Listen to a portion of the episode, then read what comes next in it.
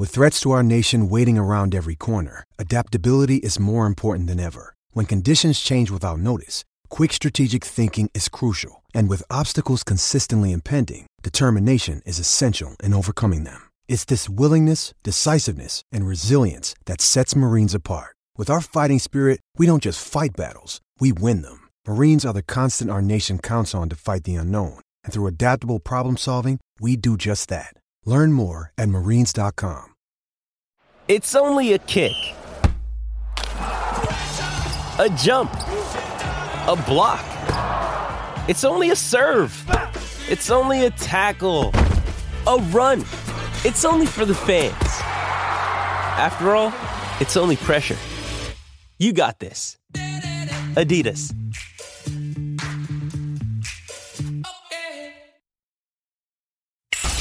Couple of armchair GMs who have yet to be wrong with any of their Timberwolves takes. right. It's Flagrant Howls with Phil Mackey and Kyle Theige. He is alive. He is.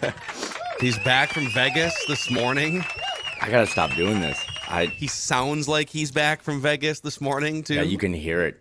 I just I was talking to my dad this morning. He's like, "You sound terrible. Luckily, you're not recording today, right?" And I was like, "Nope. Phil's gonna. I'm on in, on in an hour." So Vegas never disappoints. I was there for a University of North Dakota hockey game. They played the Arizona State Sun Devils at T-Mobile, so it was fun environment. It was like 99% UND fans. Um, but then I got to watch football yesterday. I tweeted this out, but I was I didn't see anyone I knew, thank God, but I was so embarrassing. I was starting Skol chants. I was 16 mimosas deep. We had a table in the sports book. And also, I always say this about Timberwolves fans because we've been through so much, but Vikings fans were littered all over the sports book. It was incredible. Just an awesome fan base. That tons of purple. Uh, and the game was, as you talked about, multiple times throughout the day, but it was obviously kind of up and down. But when they started to pull away, just again, just loud Skol chants all over the place. It was like a dream come true. The no better way to end a- the month. yeah, they have a sneaky, huge fan base. That's what we were saying. Yeah, the Cowboys are obviously America's team, branding going back 50 years, even though they haven't done anything meaningful in like three decades.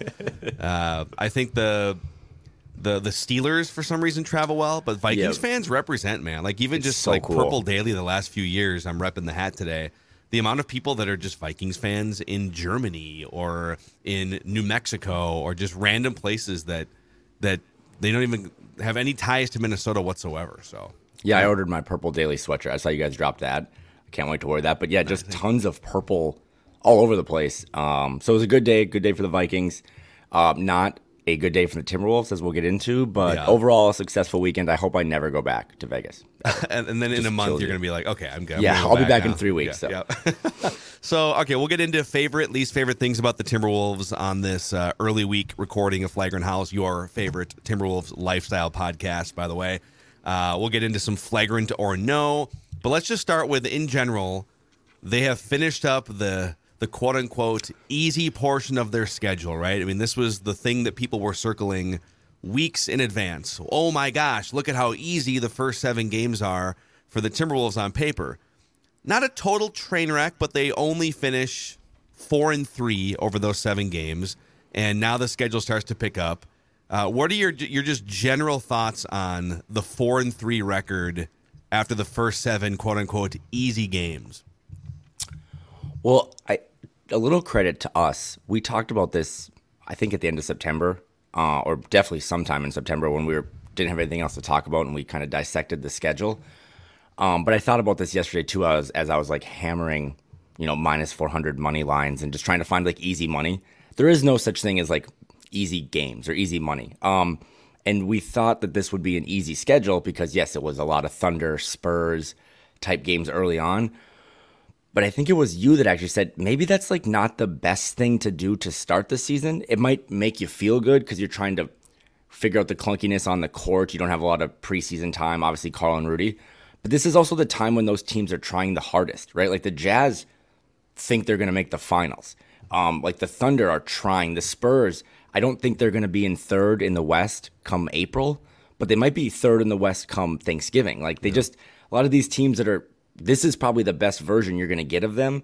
So it does make that easy schedule a little um, more digestible. But in the same vein, it's like, yeah, but they just left a lot of meat on the bone. We're gonna I have some things some stats here too, but just like they just are bad at math. They don't really do any of the things that make modern day basketball good. They don't really take a lot of threes. They don't hit a lot of threes. They don't get to the foul line. They don't hit their free throws. Just the basic easy stuff. Um, and that's kind of concerning because it's not like they went up against a gauntlet of defenders. It was a lot of young guys for the Spurs, a lot of young guys for the Thunder. So I'm a little concerned. But again, four and three. I mean, they started last year four and nine. If this experiment works, Phil, they're like they're going to figure out at some point, and it doesn't matter who they play. Mm-hmm. But I mean, again, that that Utah Jazz team is beating really good teams. The Thunder yeah. beat the Clippers back to back games, and then that Spurs team is really good. I mean, the Lakers, who the Wolves beat on Friday, the Lakers beat the Nuggets last night. So everyone's struggling, but I'm not too worried. I would be more worried come a couple weeks from now when we have more data and more sample size. But we were wrong. We were wrong to think that this schedule was easy because you're playing teams that are actually trying. They're not going to tank in October. Yes. Well, we and a lot of people were wrong about the Jazz, the just dismissing yep. the Jazz yep. out of hand. We talked mm-hmm. about that. Uh, and the Spurs, you know, it's a well coached team. They yep. they move the ball around. It's just a bunch of scrappy dudes. And it's been like this even when they had superstar players. They always had just a team that wouldn't take many nights off. You could argue they might have taken a night off when KAT dropped 60 on them last year. Other than that, they don't generally take a lot of nights off. So I don't. There, there's a lot of things to get into here about the four and three start. To me, and this is not meant to be a cop out or cover up for the things that need to be improved, but is it fair to say that the main reason why they lost last night and the main reason why they don't have a better record, maybe like a five and two or even a six and one record, is that they've been one of the worst long distance shooting teams in the NBA so far. I mean, they had one of the worst shooting performances from three in their franchise's history last night. And that's, I think right now, I, was, I wrote this down. They're bottom half of the league in field goal percentage, three points attempted, three point percentage, free throws attempted, free throw percentage. Then obviously that all kind of just sums up into being bottom half in offensive rating. So they're yeah, just not being able to shoot is weird because yes, they lost Malik Beasley, who was a volume three point shooter and really good at his job. But if you go look at Pat Bev this season, he's not lighting it up from three. He was shooting like 20% from three coming into that Lakers game. Obviously, Vando wasn't spacing the floor. So you didn't really lose guys that were that were flamethrowers and yet you just can't really make anything. So that that's probably the number one concerning thing right now is that this team's not going to do anything if they can't shoot threes. But the, but that, that's the thing. Like I, they will. I mean, you right, look at right, some, right, right. You look at some of the math here. So again, this is not to just cover up for other things that that are more process related that that need to be fixed. There are things that don't have anything to do with shooting that definitely are still being felt out here, but. Mm-hmm do you think let's just play a little game of do you think this is the sh- the shooting percentage this player will have at the end of the year? Do you think Jaylen Nowell is going to shoot 26% from three at the end of the year? No. And Probably it's not. not it's not going to be 40 but it's also going to be well above 30 d'angelo russell is he going to shoot 27% from three? God i hope not. I, mean, I don't, think he, I don't think he's shooting 42%, but he ain't shooting 27%. Again, if, if the, I think as you keep going, but as you're making this point, it's just if these guys just get slightly north of 30%, some of these issues become non issues anymore. Karl-Anthony Towns, he's only shooting 34% from three to start the season. He's like a 40% career three point shooter. And that's the one that probably will see the biggest positive regression, right? Like mm-hmm. he, he, he's done it long enough now. He's given himself the nickname as the best shooting big. Like that should trickle up to 40%. Hopefully, as he starts to figure out his strength and get his body back. Bryn Forbes is shooting twelve percent from three point range so far this year. He's the know. best three point shooter on the team next to Karl-Anthony Towns. And in the, it got it got so desperate last night in that historically bad shooting game that Finch like was closing with Bryn Forbes like way too much Bryn Forbes for me, but yeah, I, I mean, mean, that's, that's how desperate all they the Bryn Forbes into my veins. I, I need I need I need more cowbell. I need more Bryn Forbes on this team. But, but the that, only guy that's outperforming right now is Taurean Prince. So he's shooting 57% from three, but he's only attempting three per game. So it's not like if he regresses, it's not going to shipwreck. There's a lot more positive regression from the shooting yep. side of things. Now, could we nitpick this and say, okay, are they are they moving the ball around and getting quality open threes at a rate that's needed? You know, does the does the ball start to stall out too often in these games? And the answer is probably yes. They need to do a better job of figuring out ball movement. But sometimes we overreact to you know like seven game sample sizes in basketball and think, oh my god, there's 20 different problems. Well, would there be 20 different problems if they were shooting, if KAT was shooting 40%, if D'Lo was shooting 35%, if Jaylen Nowell was shooting 37% from three? They'd probably be five and two or six and one, and we would say, oh, there's some things to work out, but yeah, this is, uh, this is pretty good. Yeah, and I mean their losses last night obviously was kind of bad, and now you've dropped two of three to the Spurs, but that we'll go back now and say that Jazz loss wasn't really a bad loss. You could nitpick execution and things, but the, it's a good team. The Jazz are a good team. The Spurs are maybe not on the Jazz level, but yeah, I, I think my whole thing seven games into this, and I know this is going to be repetitive, but we just you got to give it twenty games. I mean, I was like again, I was in Vegas this weekend throwing a little money down on other games. It's like the Hornets beat the Warriors, and then the Warriors followed it up and lost to the Pistons. Like a lot of these teams are just really trying to figure it out. It's Halloween today. Like no one should be allowed to worry about their favorite team in the NBA until like Christmas. So I think there are still issues. By the way, there are things that we can get into that this team is concerning about, but I don't think shooting is one of them. I just think they just are in a really cold spell and it'll warm up. And even like you said, if Prince comes down with those other guys, just go above 30%, it's going to it's going to fix itself. But you can't win games if you can't hit threes. So well, let's get into uh, favorite, least favorite things about the Timberwolves here. As we, uh, this will be an early week benchmark on the show, and then you can also submit for the for the second episode we do during the week. You can submit uh, comments via the SKOR North app or the SKOR North YouTube channel, and we will read your comments and uh, and react. Usually on Thursdays is the second episode we do. So let's start with your favorite thing about the Timberwolves here. I know we're. It seems like we're starting with some glass half full here. That's how I feel though. I just feel like okay, I'm not going to overreact here. There's some good things, so I'll throw it to you. Uh, give me one of your favorite things about the Timberwolves so far, even though they haven't started as hot record wise as people thought. I mean, in general, just beating the Lakers was fantastic. I got to. This is the last time I'll mention this, but I got to Vegas on Friday. Were you in Vegas? I hate you. And then I, I watched. I watched the Wolves in a sports book, and there were just countless Lakers fans who also simultaneously had Yankee hats on.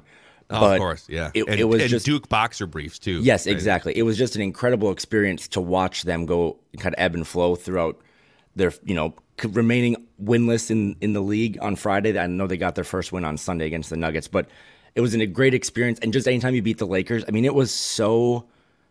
I don't know if you picked up on it. It was so cocky for them to debut their new like statement uniforms that were like the Minneapolis Lakers uh, like in Minnesota, the team you stole, like very cocky of them. So for the Wolves to keep their losing streak alive was uh, was pretty awesome, and I thought they looked relatively good. I mean, my benchmark has been, do you just look a little better than you did the last game?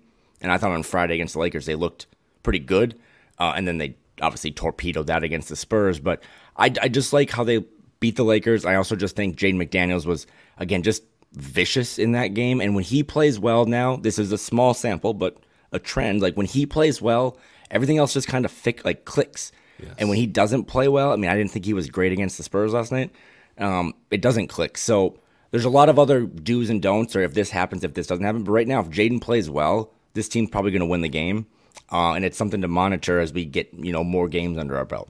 My favorite thing about that Wolves win over the Lakers was the standing ovation that the crowd gave Pat Beverley. Yeah. And just how uncomfortable that makes Pat Beverley. I think he's the type of guy that just he would have been he'd rather been booed. Yes, sure. he doesn't like when you know he kind of planted the seeds all summer. He trash talking. He, he didn't name anyone specific, but talking about the players being kind of soft and and Chris Finch never called him back, and you know he's I'm going to mark these games on my calendar and I am proud of Timberwolves fans for ignoring all 100%. of that. Pat Beverley made a lasting impact on this franchise. He was a huge reason why they went back to the playoffs. And even though he's doing his little Pat Bev stuff here through the media and whatnot, he deserved the standing ovation. So even if he kind of rejected it and kind of hates it, it was the right thing for fans to do. It was like a double whammy because he tweeted out multiple times just appreciation for the state and the, the fan base, which, by the way, is like you said, not all fan bases get it they didn't really do too much to welcome back Vando and Beasley. The team just put like a thank you thing on the top, but the fans got it, and they know that Pat Bev was probably what one of the ten most important people in this franchise's history. Yeah. Um, so says for them, a little more about the franchise and yeah, no, that's a double edged but that's a double edged sword. But no, but also too, I think you're right. Like I think he would have rather gone to Philly and just you know if it was a homecoming in Philly, been booed and had things thrown at him, that would have amped him up. He was really uncomfortable being like, "Hey, this is this is your night, Pat." Thank you for all. We you love did. you, man. We love Yeah, you. Like, that's that's "Ah, not how Pat hugging me." rolls. so good to the fans though for showing appreciation and good on the team for uh, putting Pat in his place. Yeah. All right, I'll give you one here. One of my favorite things about the Timberwolves is a couple of their bizarrely successful lineup combinations. Oh, so, okay. full disclosure, I have spent probably the last 45 minutes before we turn these mics on just like staring at the lineup combination statistics on basketball reference. Okay, I'm gonna have to do So, I'm going to start with with this one. I'm going to quiz you actually. What do you think the Timberwolves' best two man lineup combination is in terms of just net points per 100 possessions? No cheating. This is among eh, lineups eh. that um, among two man combinations that have played at least 50 minutes Hmm. together so far this year. Anthony Edwards and Naz Reid. Nope. Let me Oh, see if they're even on this. I don't think Oh, I just played I've. I've liked the Naz Reid minutes. I could be so far off though that maybe that number is negative and I'm just an idiot. Is T, is Taurean Prince in that in that two man thing? no. Okay, no, you, you have to. It, it's either Jaden or Tori- know. Taurean Prince and Anthony Edwards is the fifth best Okay, lineup combination. okay. It's Jaylen Nowell and Jordan McLaughlin. Oh, surprise, surprise. Jace Frederick Plus- would love to hear that stat. Plus 36 points, net 36 points per 100 possessions in 62 minutes on the court together. And okay, you know, one side to the other. It's obviously everything's a small sample size till we open up our Christmas presents, but you, we also have a long enough of a leash to know that when Jordan McLaughlin just is on the court, good things happen. And with how I don't know D'Lo's cold shooting, I mean, again, more than guys than just D'Angelo Russell are having shooting problems, but you just got to find a way to get J Mac on the court because he pushes the pace, he gets guys in their spots. Um, and as you just said, like that's an insane number. That's an insane number and an insane duo that are both like what your sixth and ninth guy off the bench. Well, and so people are saying, well, but yeah, but you know, it's just one kind of random thing. Well, the second best two man combination is Jordan McLaughlin and Anthony Edwards. They're a plus 28 when they're on the court together, Okay. 57 total minutes so far this season. I mean, I bet you, I bet you dude. could just start to filter it out, and like everything that's with Jordan McLaughlin looks really, really good. And I always go back to like y- you can't. I don't think you can run him 82 games as your starter. I mean, Tyus Jones is better than him, and Tyus Jones isn't an 82 game starter. Yeah. But if you're not going to get the trust or the production from your backcourt that you want to get, then you have to insert this guy into the lineup more and more. It's why Finch closed the game six with him, and it's why you're probably going to see if he's healthy now from that little, I think a, a foot thing he had or whatever. Then you're going to have to just keep force feeding Jordan McLaughlin minutes because the stats obviously back it up. So here's here's one more for you here, and we could, there's so many paths we can go down, but and we're dealing with small sample sizes. Very- yep. Seven games in, so I get it. Uh, there's only really one five man combination that's played enough minutes. So there's the, the five man combination that's played 112 minutes is the starting five. So it's Anthony Yep. Edwards, it's uh, D'Angelo Russell, Towns, Gobert, and and uh, and Jaden McDaniels. They played 112 minutes together. The next five man combination that has played the next amount of minutes has only played 14 minutes together.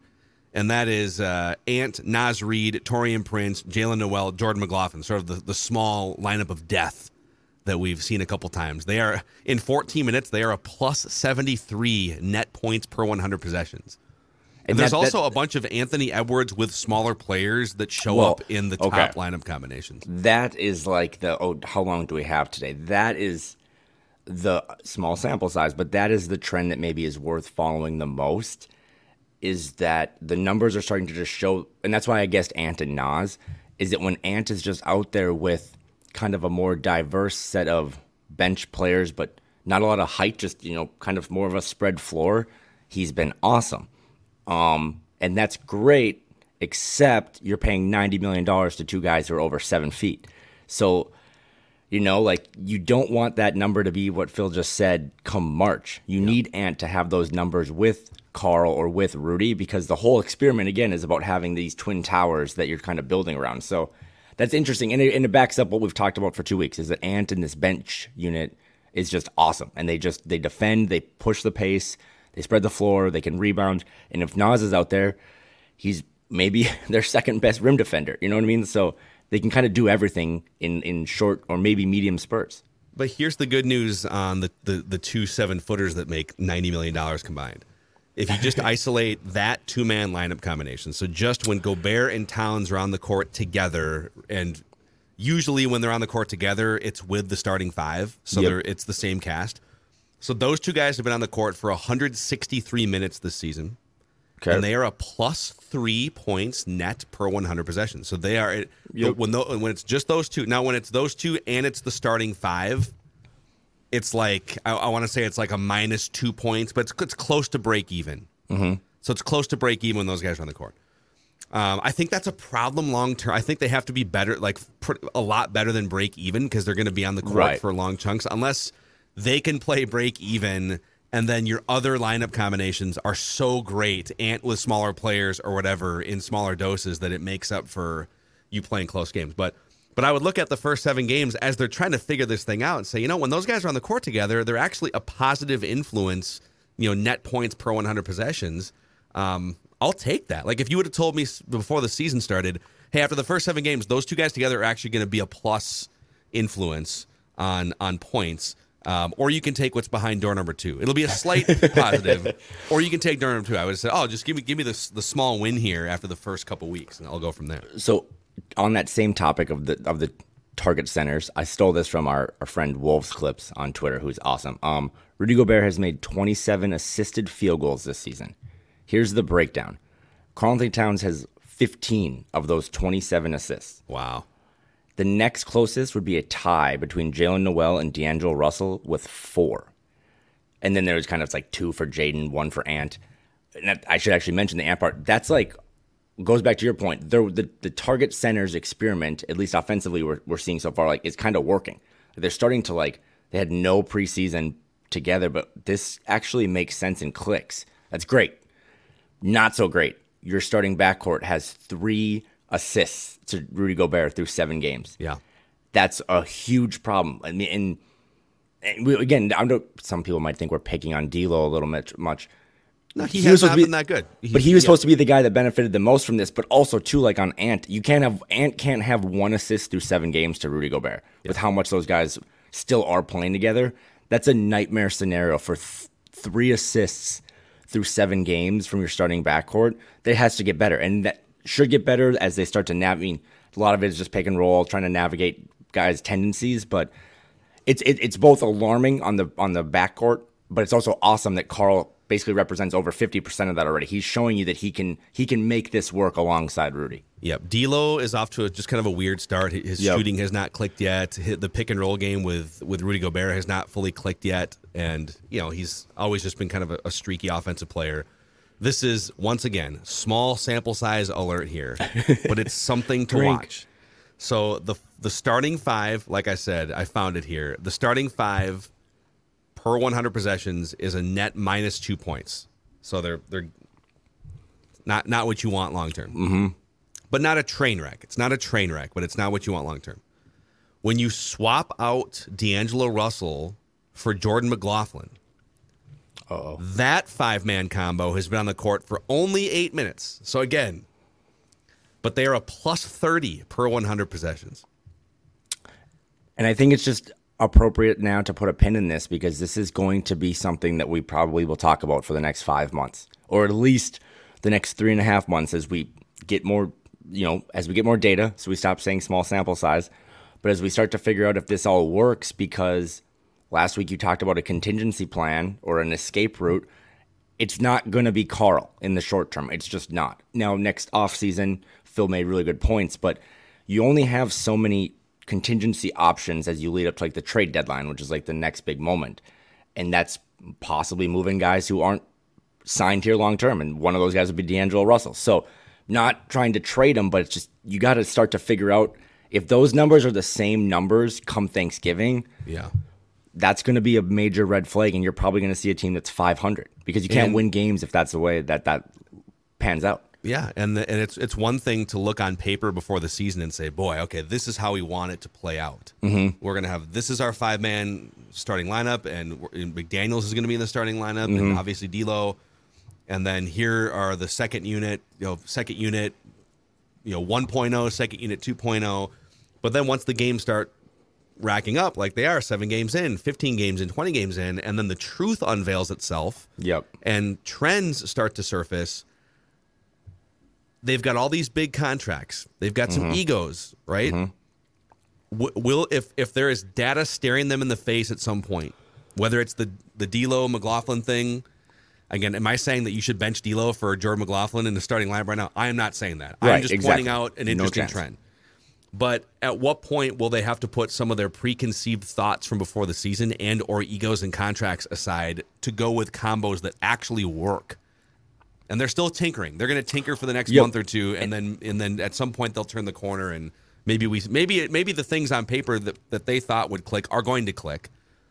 But there might come a crossroads at some point in December or January. You have to make some tough decisions. And that's what's exciting, right? Is that small sample size last time, but these first seven games, you got some interesting numbers, some things that you didn't see in the beginning of October or forecast. Okay, let's let's let's just stretch it out to seven more games. Let's get to you know the 15 game mark, and maybe those things will start to change and go upside down. But if they just continue, you know, 15 games is a real trend, and it's still you can flip the script completely. The Boston Celtics did it last year; they completely went from 500 team to NBA Finals, but for the Wolves, like you said, if they if they get 15 games, they get 20 games, who is going to be empowered to make those decisions? I mean, I, Chris Finch has shown you already. He just wants to play the best guys, but that was like a one five minute sample in a playoff game, right? Like that was kind of a break glass in case of emergency.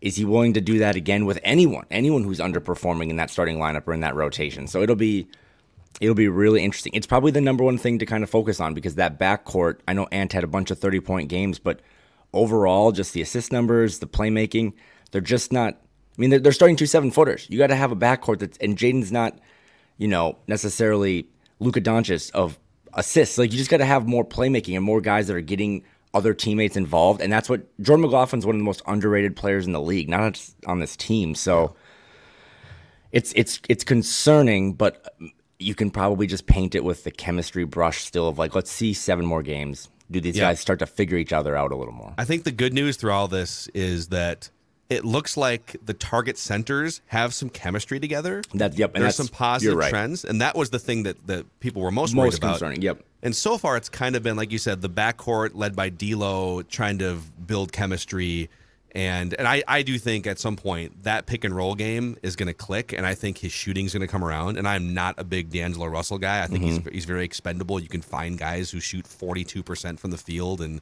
kind of volume scorers that aren't that gifted athletically. Like you don't need to pay thirty million dollars for what D'Lo is giving you. But if if you determine at some point, you know what, he's just not the straw that stirs this drink. It's not exactly hard to move off. I mean, it's actually a valuable expiring contract. If you Yep. had to move off of it this season, like there's teams that would love to have that expiring contract uh, this summer come D- around, right? D'Lo's contract was a lot different in like June or July, right? Than it would be come February. Yep. Is- and as crazy as that sounds, because the contract terms don't change, it's just you make a great point that as this becomes, as they pay off more and more of this last year of the deal, he becomes more of a, a trade asset. So again, I'm not at that level yet, but back to your point, I just think that's the most important thing to take away from all this, because contractually, yes, Anthony Edwards will sign his rookie extension next summer, as will Jaden McDaniels, and you know, Phil and I are already trying to raise money behind the scenes for Jaylen Nowell. But the guys that are contractually here the longest are Karl and Rudy right now. And you're seeing with no preseason and a very small sample, like it is kind of working. Like there, are, there are some advanced numbers too that maybe skew some poor defensive metrics, but overall, seven games in, these two seven footers, it's kind of working. And we didn't know that in a league that has primarily kind of shifted a little smaller. So that's good news. All right, next category is your least favorite thing about the Timberwolves so far. Uh, I'll throw one out to start. We've kind of danced around this, but it's the feast or famine nature of Anthony Edwards' game so far. Oh, well, so okay. seven Yep. games, four awesome performances in which he is averaging in those four games over thirty points, and then three games in which he was either absent offensively the whole game, or in the case of last night, he finally came around in the second half, but like he scored no points in the first half of that game yesterday, which should pr- pretty much never happen. I don't think Jaylen Nowell scored in the first half either. Which is No, it's un- and find two people that like Anthony Edwards more than you and I. You won't. Yep. But it's also I think you can start to treat him with adult like it's unacceptable. You just can't.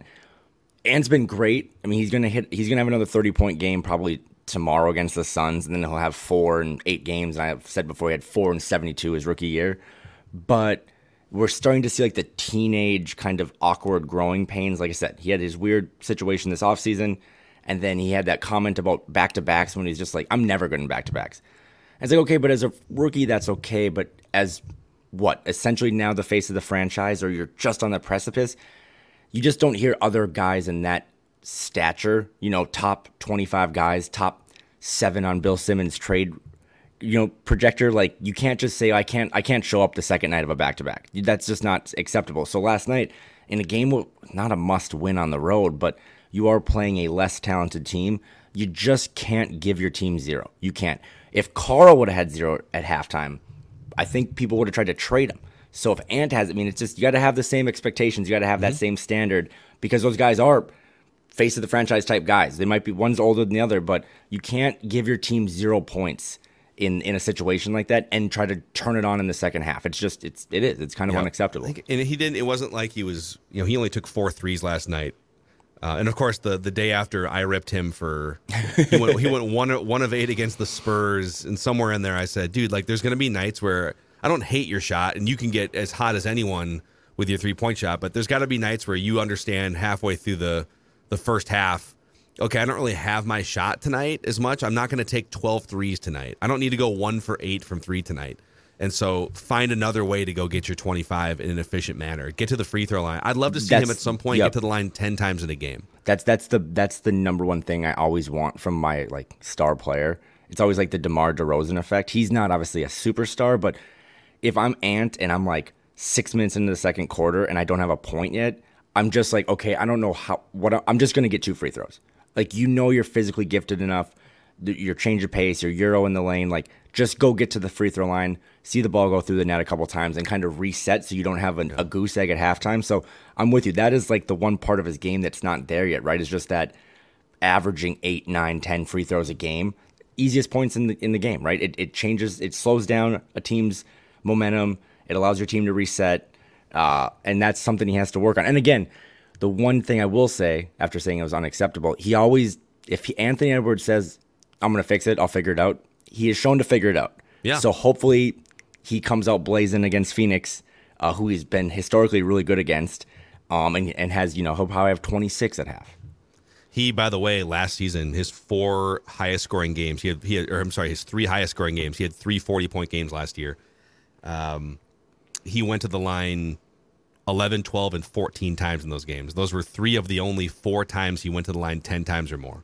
He's capable of shooting between 8 and 12 free throws on a regular basis. Yep. So maybe maybe for it. Yeah, ditch some of the the pull up threes and and just ditch some of the other stuff for and he seems with that euro step now he's able to kind of get wherever he wants in front of the rim. So let's just uh find a way, man. Find yeah, a way. It, it, it's the, it's the easiest thing, and you just like Kobe was obviously the best at it, but just if you're not, you're 0 for 6, 0 for 7, 0 for 8, you just, the shot's not there, go get a couple free shots at the line. Just, there's no one that can prevent Anthony Edwards from getting to the rim. So just get to the rim and either get a layup or get to the foul line, reset, and it's a big part of his game that needs to come through, but it'll be another way that he at some point in his career just averages 30, right? Over an 82 game season. It's because you're just gobbling up these free throws. Yeah. Uh, all right. Any other least favorite things from you before we get to uh, flagrant or no? I don't even know. I've been staring at this. I typed. I don't even know what to think about it, but it's just it's kind of mind blowing to me. I think I saw the Wolves just in total box score. I think they're like third in rebounding, like total rebounds, but they're 29th in opponents' second chance points. So it's like they're they're gobbling up a lot of rebounds, but they're still giving up a ton of like offensive rebounds to the other team and again, my brain hasn't slept since Saturday, so maybe everyone already figured out the puzzle. But it's just kind of like the Wolves have gotten better at rebounding, which was their clear Achilles heel, and they're still not like great yeah. at it. Here's what's hilarious. All right. So the worst team in terms of allowing offensive rebounds in the league this year, the Utah Jazz. As expected, no right? Okay, yep. Because oh, okay, say goodbye to Rudy Gobert, and now we give up a boatload of offensive rebounds the second worst team in the NBA at allowing offensive rebounds, the Minnesota Timberwolves. See, and I don't. if you just give me a couple hours so and weird. maybe like a glass of wine, I'll figure it out. But I, it is. It's just how does that make sense. I see Rudy's numbers, right? I mean, I see how many rebounds they're getting on a nightly basis, but they're still just giving up. It's almost like actually just seven games. It's actually like majorly concerning that you're getting all these rebounds and you're still giving up a ton of offensive rebounds. Um, and then on the on the backside, like you're really not attacking the offensive glass. I don't know what they're ranked right now, but like they're not a they're not known for their offensive rebounding. So you're just that goes back to my They're first 10th, point. Tenth They're in the 10th? league, and yeah, but the Jazz. Oh, are okay, that's- the Jazz. The Jazz that's have more offensive then. rebounds in the first. It's just seven. it- you know if you if you take all those stats then in an Excel spreadsheet, and you just start to tweak them. Like if you can just get a little higher up offensive rebounding, get a little better at preventing it, and then just increase you know your three point attempts. Just tweak these numbers. It should give you a boon in your offensive production. Um, because this team has way too much talent to be bottom half of the league in offensive rating, It is kind of funny, yeah. And some of this is just noise. It's and that's it's- yeah, that's a good point. they've basically played the same two teams. they played five games against. It has the, been like a the same two preseason schedule because the NBA preseason now is like you basically go play this same team three times and one home, one away, and one on the moon or in Mexico City. So it actually is going to be nice. I know we talked about the easy schedule, but bring on the Suns, bring on the Grizzlies, like bring on real teams.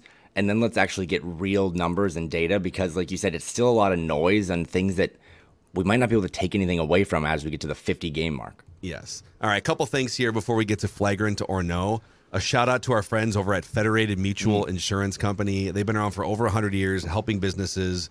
Uh, it's like having a great offensive line, or like having a Rudy Gobert protecting your business, just roaming around in the paint.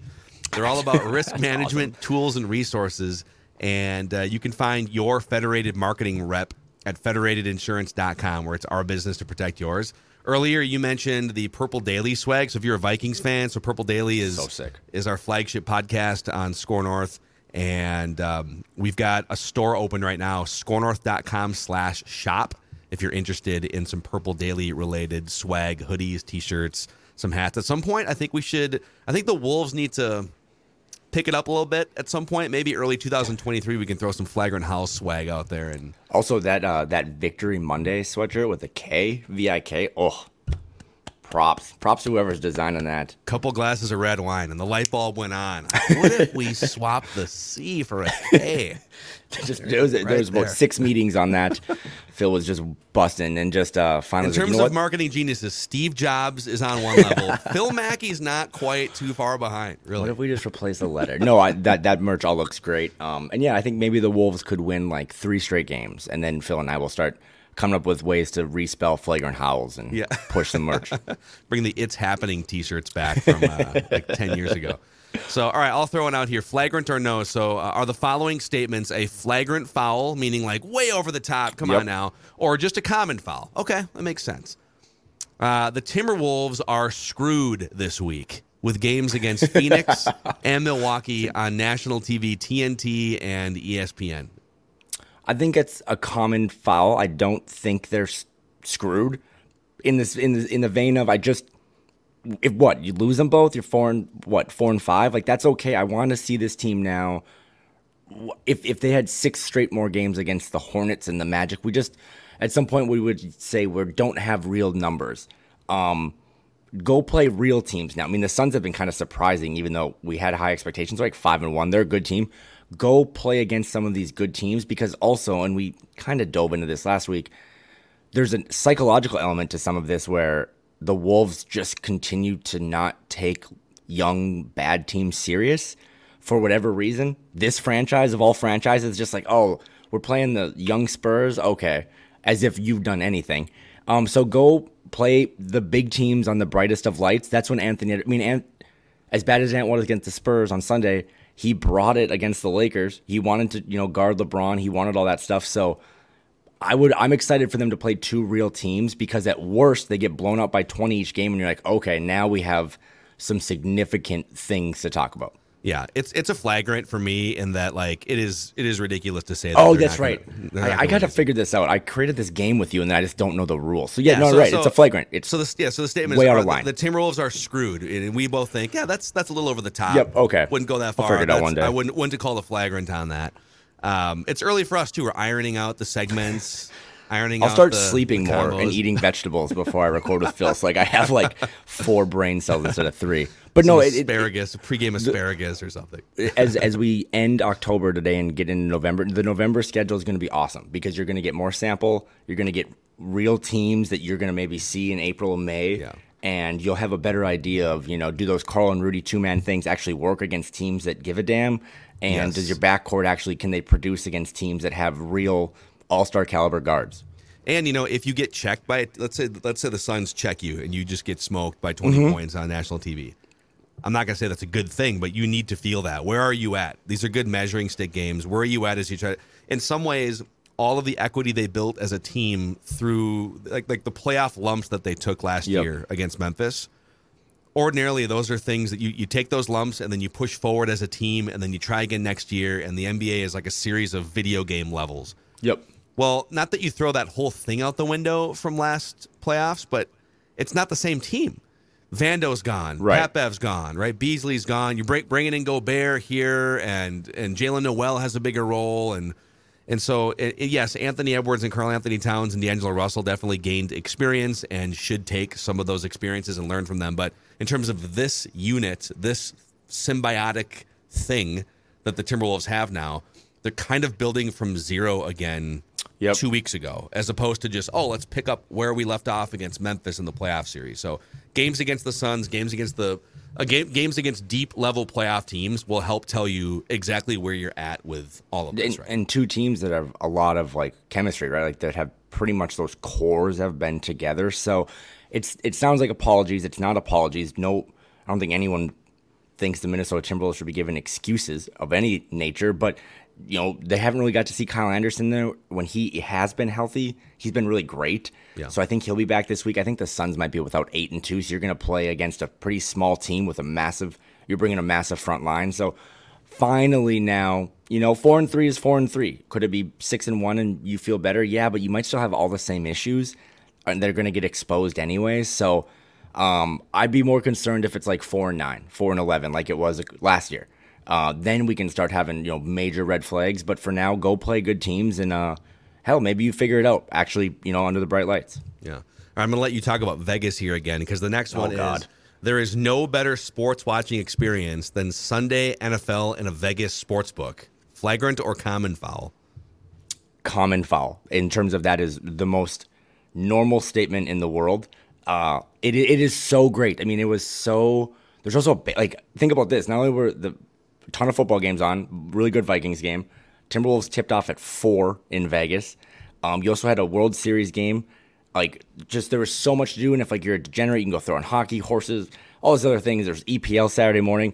The It guys was who sit down in front of the horse racing screens are my favorite. It's like, man, how deep into it are you? You're well. That's you're just like watching a track in California And with a white pro- Russian you- in hand. I was like, you probably have at least six and a half cigarettes in your mouth. Um, just, just a, just an insane. I went to get coffee with my dad yesterday morning because we wanted to open up the book. Obviously, there's a London football game, so we were down there at six thirty sharp, and ev- just sporadically sprinkled all over the casino floor was just a slot machine with someone who was probably my parents' age, just ripping a dart, still in what they wore Saturday, beer in hand, and I'm just like, that is that's life goals. So no, Vegas, Vegas is the number. And I was talking, I had some friends that had kids too, and it's like there's so many different ways to do Vegas now. If you haven't been recently, like five years, it's so different. Of like, it's not all degeneracy. It's you can go do cool stuff. There's a lot of family fun things, family fun places to stay. But if you're just a, you know, a person that wants to watch sports on a weekend, and there's a big. I mean, there, there's like the Jake Paul fight on Saturday too, so there was a lot to watch, right. a lot to bet on. So Anderson Silva was almost 50 years old, man. I didn't I like time I don't flies. really know like who's 47 years old. Yeah, I don't know who's really paying to watch like me fight my dad. Um, but if you are, I guess more power to you. But yeah, I'm not really interested in those things. But it was a big event. It was highly promoted in Vegas. It was in Phoenix, but it was highly promoted in Vegas too. So yes, if you like sports and maybe especially Vikings football, um, it was such a cool place to be for the weekend. Um, and it's kind of like you know when you go to a bar, like and you're traveling and you see a couple other people wearing purple or wearing blue and green for the Wolves. It's fun to like. I have no idea who you are, but we are so gonna get drunk together and do Skol chants for three hours. Like that's pretty much how Oh, I you're wearing a life. Daunte Culpepper jersey. We're Yeah, gonna sent be that best pic, yeah. friends for the Yep. next 90 minutes. It's gonna be It's great. like when I saw the Culpepper guy, I was like, oh yeah, I'm gonna hit all my bets today. So uh, shout out to that guy. He's from Virginia. Uh, I'm going to say only because of a different experience. This is a flagrant foul. All due respect Oh. to Sunday NFL. Oh wow. And, Okay. I- and in fairness, I've never actually been in Vegas for a Sunday NFL uh, slate, but I was there for the last World Cup. And let me tell you, same deal. Getting up Didn't as early as possible. Yep. Just watching. I mean, you. It wasn't just the sports books. It was just random bars throughout Vegas. We're just crawling with like if you were a fan of Mexico, you were pouring into uh, with with flags and stuff. So uh, I would say watching the the World Cup, the world's game in Vegas with a bunch of drunk people that speak different languages was was the peak experience I have personally had. Even though I don't really like soccer myself, I, but I do like experiences. I was trying to keep it PG, but on that same level of kind of people speaking all different languages and having all different kind of appearances. Haven't mentioned yet that it was Halloween weekend in Vegas. So that 6:30 a.m. Starbucks run with my dad at the sports book was also the same time that some fairies and pumpkins and a couple people from um, uh, White Lotus, just like a lot of different costumes and characters were just kind of stumbling in, you know, probably one shoe in hand, uh, face paint a little drooping off to their chin, but it was the best. I mean, if, if you're trying to plan something with your significant other, and maybe even your like kind of adult age kids, a Vegas weekend for football over when it's Halloween was electric. I didn't know if people that I saw in the lobby were going to clubs or coming home, but either way, it didn't matter. It was just fantastic people watching. Um, just absolutely the best. I'm so glad not to be there. And I I think six in the probably go next morning. week. The, the people roaming around at six in the morning, I would say like seventy-five to eighty percent of them are just still awake. Right? You you were in the minority for sure, getting your cup of coffee. Yeah, and just the the creativity of these costumes. I didn't have a costume on, but again, there was the, I remember there was these two fairies and like just they had to have spent 12 the same amount of time I spent watching football at the book, they spent putting their makeup on and it was just it was awesome. Great people watching, great overall day and uh the World Cup though, that's a good one. I, I never thought about just how that could be. You could have like little pockets of almost nations over the strip. Like Mexico could have just completely taken the Bellagio over and that's like their headquarters. Isn't the World Cup coming up in a few weeks too? Isn't it like this November? talk about again just overdosing on sports. I think you're gonna have basketball, hockey, football, um, and then the World Cup, and then just all this other stuff. Vegas is getting ready for like an F1 race that my Uber driver said was gonna be like on the strip or in the streets. Yeah, I have no idea that's how that's gonna work, but That's happening. Um, yeah, they're- they're- oh, sorry. An F1 driver uh, flew off the track and into New in the- York, New York. So just so landed he's in, in the, the. Venetian uh, in the Venetian moat. Yeah. it it is a it is once they get that basketball team too, and I think there's rumors of maybe getting a baseball team. It's going to be a really again for a sports fan, it's a fantastic spot to go because you can stay expensive, you can stay cheap, and you can eat all day and drink all day and gamble all day, and uh, it's a really great time. So the Wolves ruined my night last night by kind of capping off a really good day of betting, and then just we're just going to lay an egg against the Spurs, but overall pretty good day. I came back, so. Well, alive. you're alive. We're happy that you're alive. We're happy that the Timberwolves are sort of alive, but we'll find out more about their status here. Might be dead on Thursday. against the the Suns and the Bucks. And we should probably get out of here before I start boring you with even more lineup combination details as I stare at this. We'll we'll let the sample size play out before we go back to the uh, the lineup combination stats. But all right, you go take a nap. We'll do, Dad. I need it. Uh, we can um, we can rest easy until tomorrow night, uh, and then we'll come back at you Thursday for another episode here. And if you haven't already, please click subscribe Yes, on the please. SKOR North YouTube channel, and on the uh, if you could give us a five star rating and a positive review on Apple Podcasts and Spotify, help spread the word about this Timberwolves community that we are all building together harmoniously, hand in hand. So for Kyle, I'm Phil. This is Flagrant Howls. We'll see you guys.